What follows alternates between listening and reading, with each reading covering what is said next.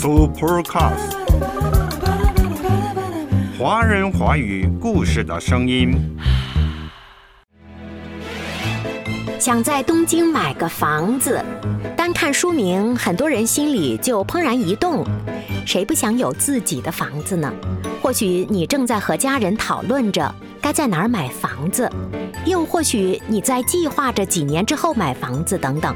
总之吧，买房子、有自己的房子，一直都是我们心中特别渴望的，对吗？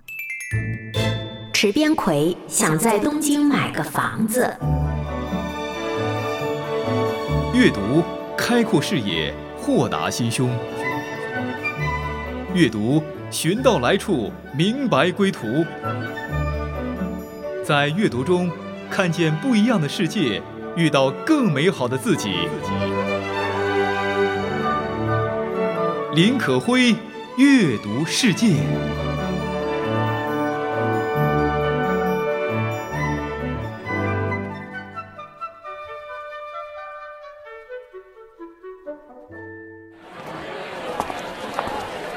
在以家庭或情侣为单位的东京看房大军里，独自一人的找月杏显得有些突兀。这个才二十五岁，看上去又比实际年龄小得多的姑娘，不但对此不以为意，还往往勇于充当提问先锋。比如，地板的花岗石可以换成别的材质吗？厨房可以安装三个灶台吗？嗯，这个高度的楼层没有纱窗，会不会有虫子呢？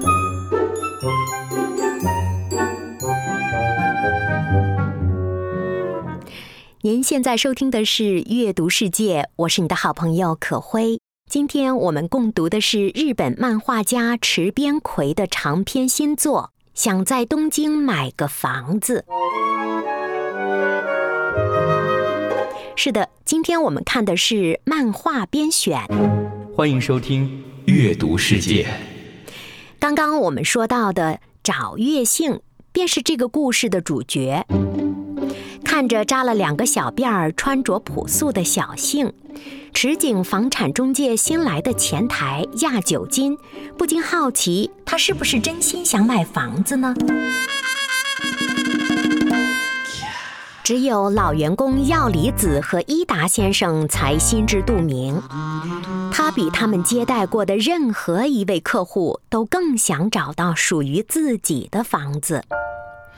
那么，为什么年纪轻轻的小姑娘小杏如此执着于看房呢？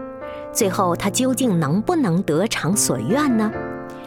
日本漫画家池边葵创作的六卷长篇作品《想在东京买个房子》，便如此疑窦丛生地拉开了序幕。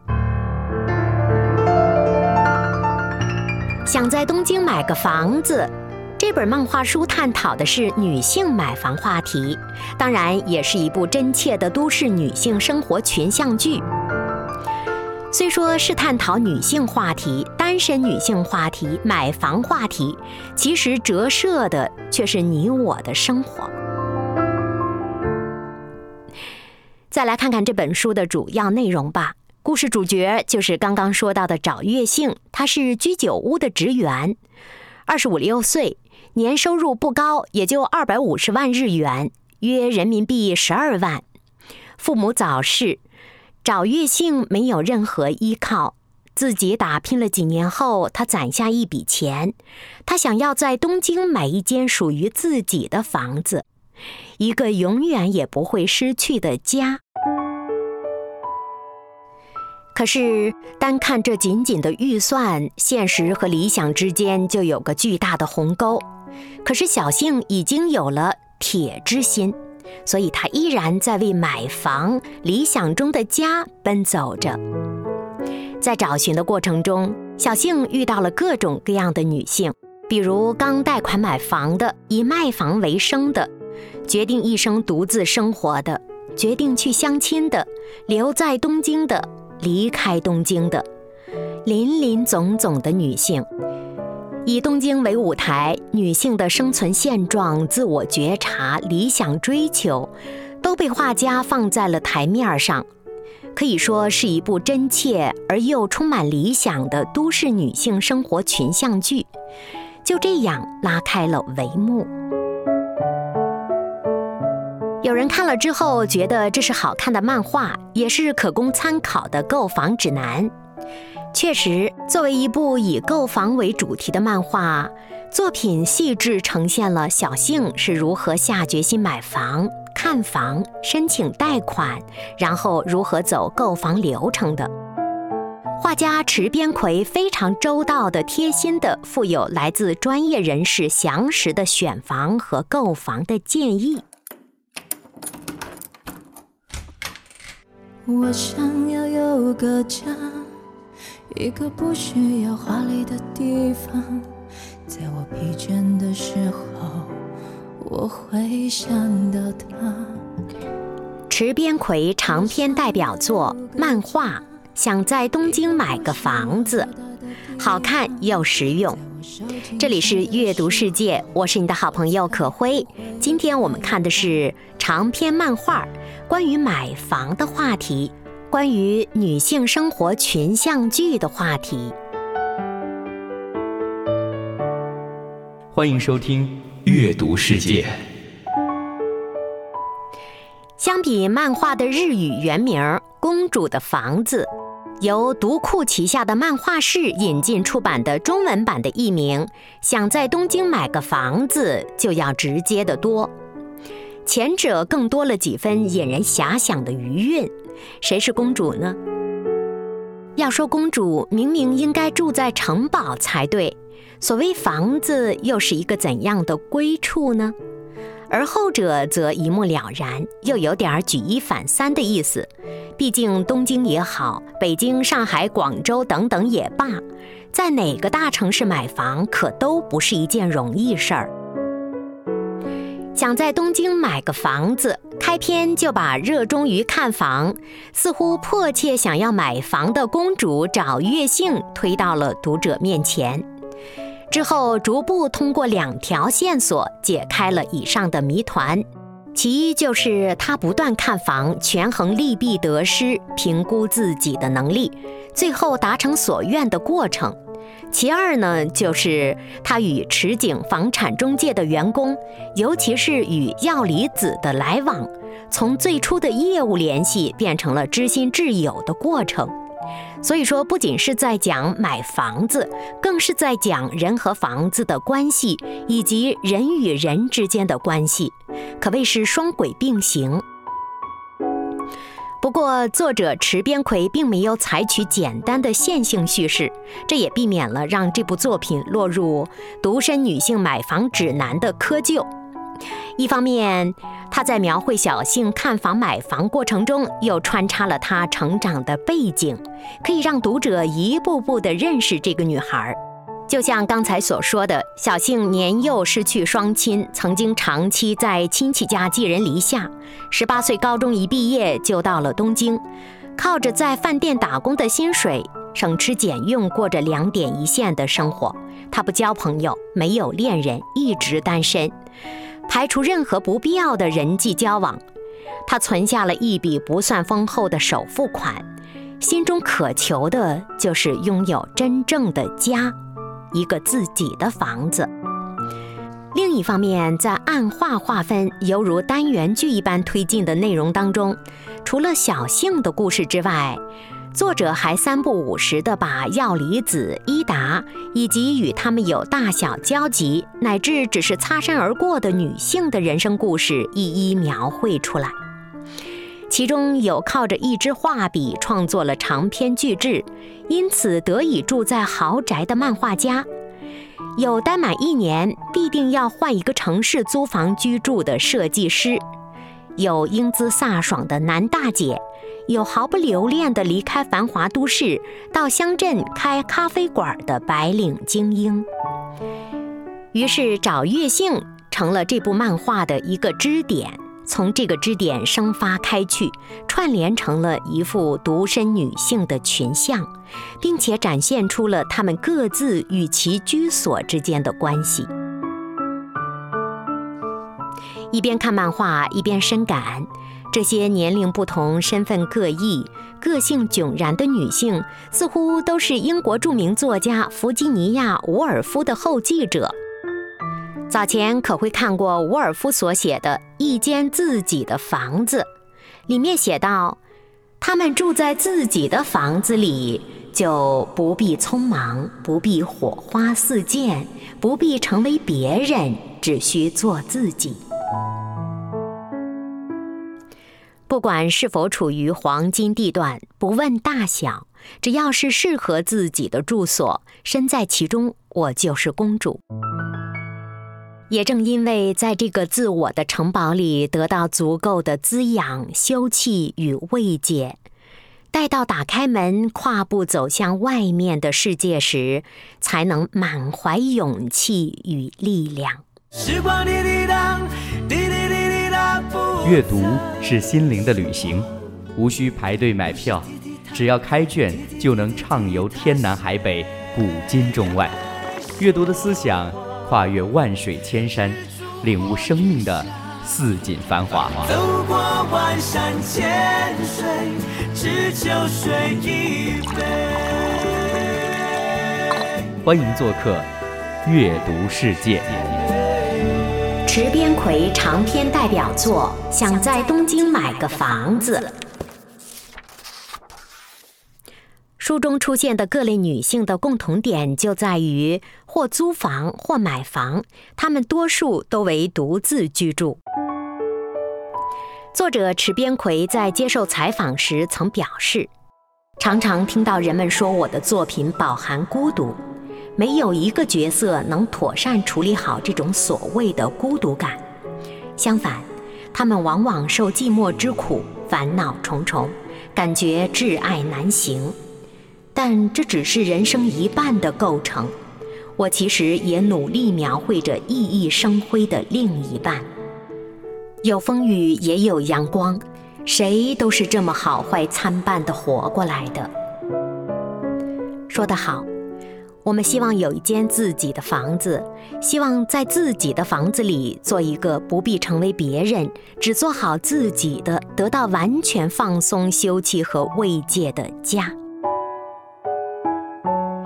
我们常常把房子和家画上等号，觉得有了房子就有了家，租的房子还不算自己的房子。若是拼尽全力买下了自己的房子，那便真的有了家。有了家，就可以免于寂寞孤独之苦，从此有了停靠的地方，心底里也有了一份慰藉和平安。但事实往往并不如人意。生活都是十之八九都是烦恼的，那一二的圆满哪能因为房子到来了就真正的圆满了呢？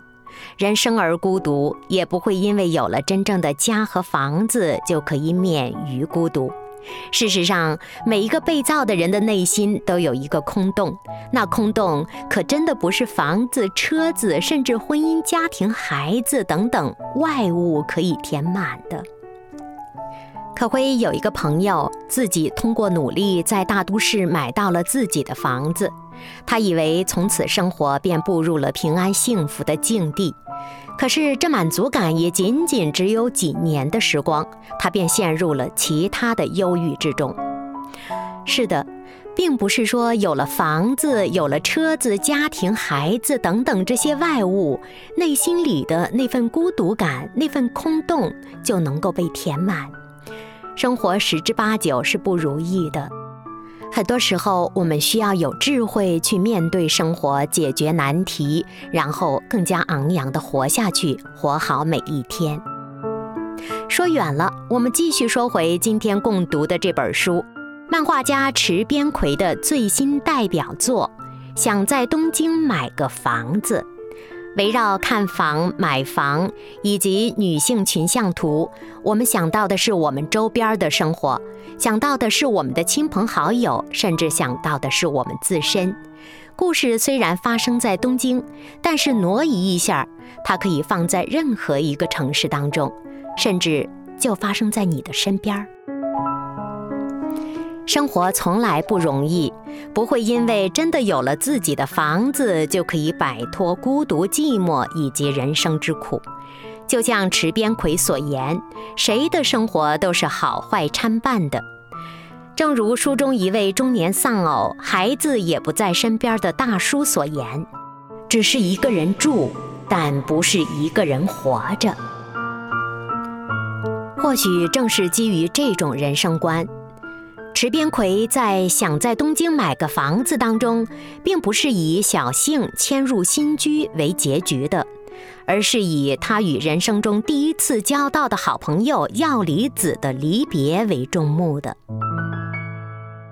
不论是和房子之间的情感，还是和人之间的友谊，都不是恒长的。人心底里正是因为希望这份情感可以延续的久一点儿，所以才会寻寻觅觅。虽然我不曾有温暖的家，但是我一样渐渐的长大。只要心中充满爱，就会被关怀。无法埋怨谁，一切只能靠自己。虽然你有家，什么也不缺，为何看不见你露出笑脸？永远都说没有爱，整天不回家。相同的年纪。同的心灵，让我拥有一个家。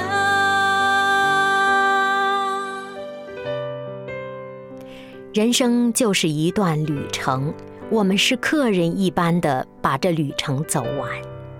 即便再好的亲朋，也终归要离别。人生到底是一场不得不散的筵席，人和人只有一程一程的相伴。时候到了，相伴一场；时候再到了，便要挥手离别。有什么是恒久不变的呢？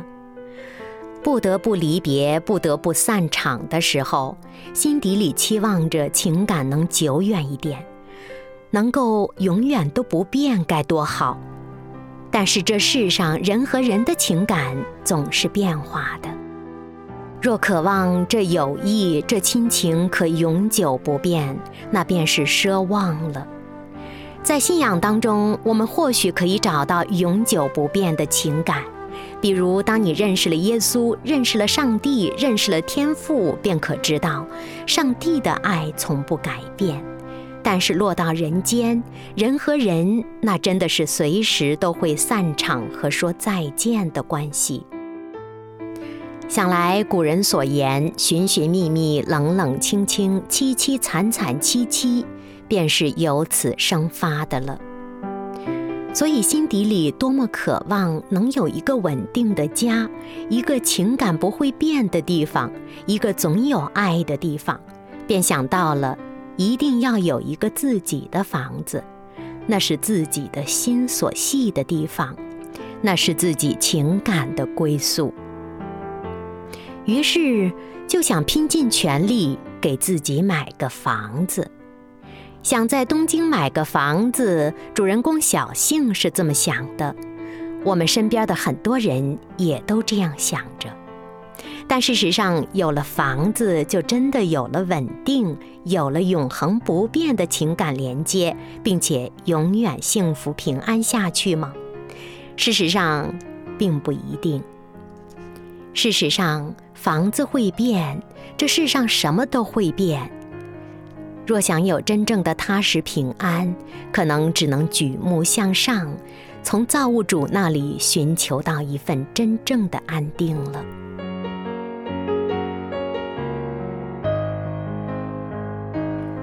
说回想在东京买个房子。作者在前言说，这并非什么独身女性买房指南，但是这部漫画确确实实很实用。首先，小幸看房的过程就很有参考价值，比如不仅要看房子本身，还要考察周围地区，不仅白天看房，还要等到晚上再去看一次，不同的时间会看到不同的内容。当然，最值得学习的或许还有小幸的心态。在药离子前往他的新家做客时，他说道：“我在买房之后开始想，带了一大笔钱，要是有对房子不满意的地方该怎么办？但这个世界上没有完全如人所愿的东西，所以我要好好珍惜自己找到的房子。换句话说，即便是千挑万选的房子。”也一定有不尽如人意的地方，与其纠结于他的缺点，不如多发掘他的可爱之处。也正是因为容许不足，愿意和缺陷和解，愿意与生活友好相处，小幸才能活得踏实，甚至喜乐和自由。这不仅仅是有了一所房子才能有的生活。生活从来不圆满，人生总是很多缺陷和困难，但是心态一变，眼光就变，体验也就变了。使用公交卡的乘客，喧嚣重复的生活，麻木机械的心灵，停不下来的匆匆脚步。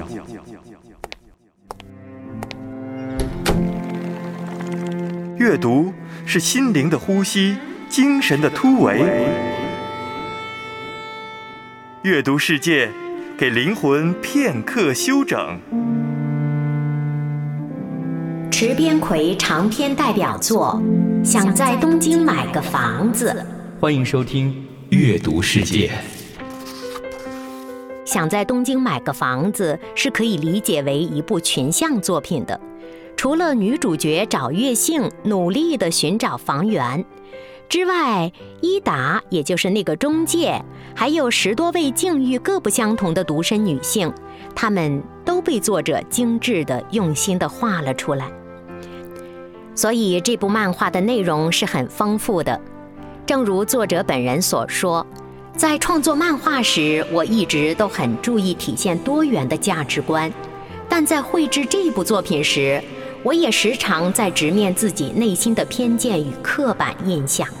这部作品让我深切体会到万家灯火中有各种各样的人生，而我对此一无所知。可会非常喜欢“万家灯火中各种各样人生”的说法。每当夜幕降临，各处的灯火次第的明亮起来，便看到了一个个亮的窗口。每个窗口都是一户人家，每一家都有不同的故事，每个人都有不同的人生，多么丰富多彩的人间！一部漫画反映了丰富多样的人生。这本书并不薄，很厚。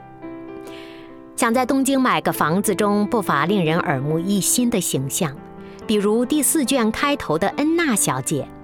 恩娜是一名勤奋且成功的独立设计师，之前先后在名古屋和大阪生活过，现居东京，不久还要搬到北海道，可谓是把日本的三大都市住了一个遍。乍看上去，这似乎并不稀奇，毕竟在北上广都旅居过的中国斜杠青年也不在少数。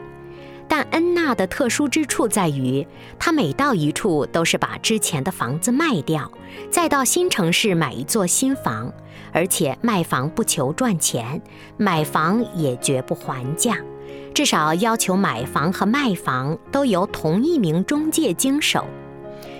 可以想见，这种模式十有八九会亏钱，但能尽可能的减少和其他人的接触，也能最大限度的保证说走就走。他只是想随时去自己想去的地方，哪怕会承受一定的损失。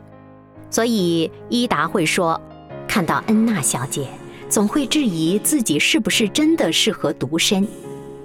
的确，想在东京买个房子中最纯粹的独身者，非恩娜莫属。书中其他独身女性多少都有无奈和挣扎，比如遇不到合适的男友。家人离去后，留给老奶奶一座四室的空荡大屋，或者囊中羞涩的服务员儿。毕竟恩娜有能力和意愿在北海道买一座好房子，在她身上看不到一丝的犹豫和不舍，唯有帅气与笃定。某种意义上来说，她是六卷书中活得最清澈的一个人。书中另有一位富有戏剧性的独身女子杨子，她仿佛是恩娜小姐的对偶形象。两人同样要离开现在居住的地方，同样随性而为，但是在其他一切方面都是对立的。恩娜干的是正当行业，杨子则是风月场所的工作人员。恩娜是迈向人生旅途的下一站，杨子则是要彻底的脱离过去的生活。恩娜离开时，走在一座阳光普照的桥上。杨子则是在一个雨夜到神庙去还愿。走吧，走吧，为自己的心找一个家。也曾伤心流泪，也曾黯然心碎，这是爱的代价。想来造物主给予每个人宝贵的选择权，面对人生的不同境遇。当何去何从？它考验着每个人的个性、心灵以及智慧，是向暗而去，还是向光而行呢？虽然池边葵没有说明答案，但是人若活在真光中，便能真的活得洒脱、平安、从容和自由了。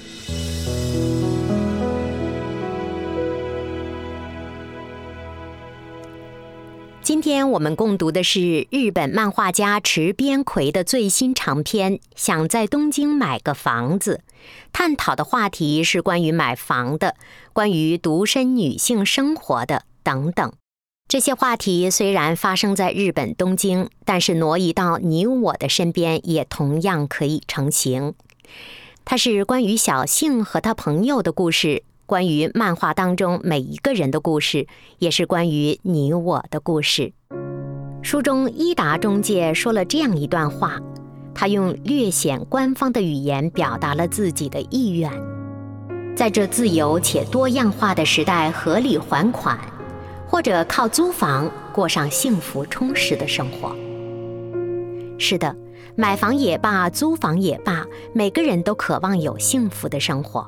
这或许就是池边葵创作想在东京买个房子的宗旨吧。淡淡的却温馨的一组组小故事，看完心里暖烘烘的，忍不住提醒自己：我也要认真生活，珍惜每一个平静且安宁的当下。即便是一个人居住，也不是一个人活着。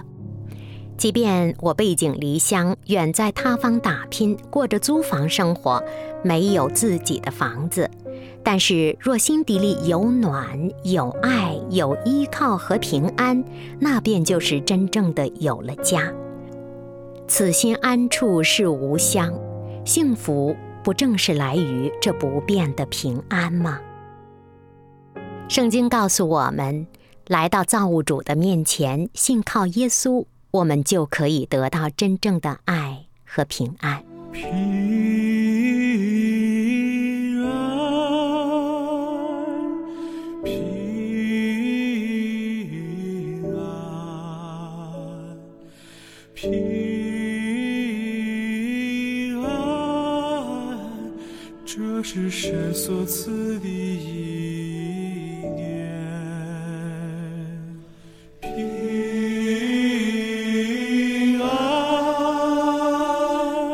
福你，亲爱的朋友，我是可辉，下期再会。平安，这是神所赐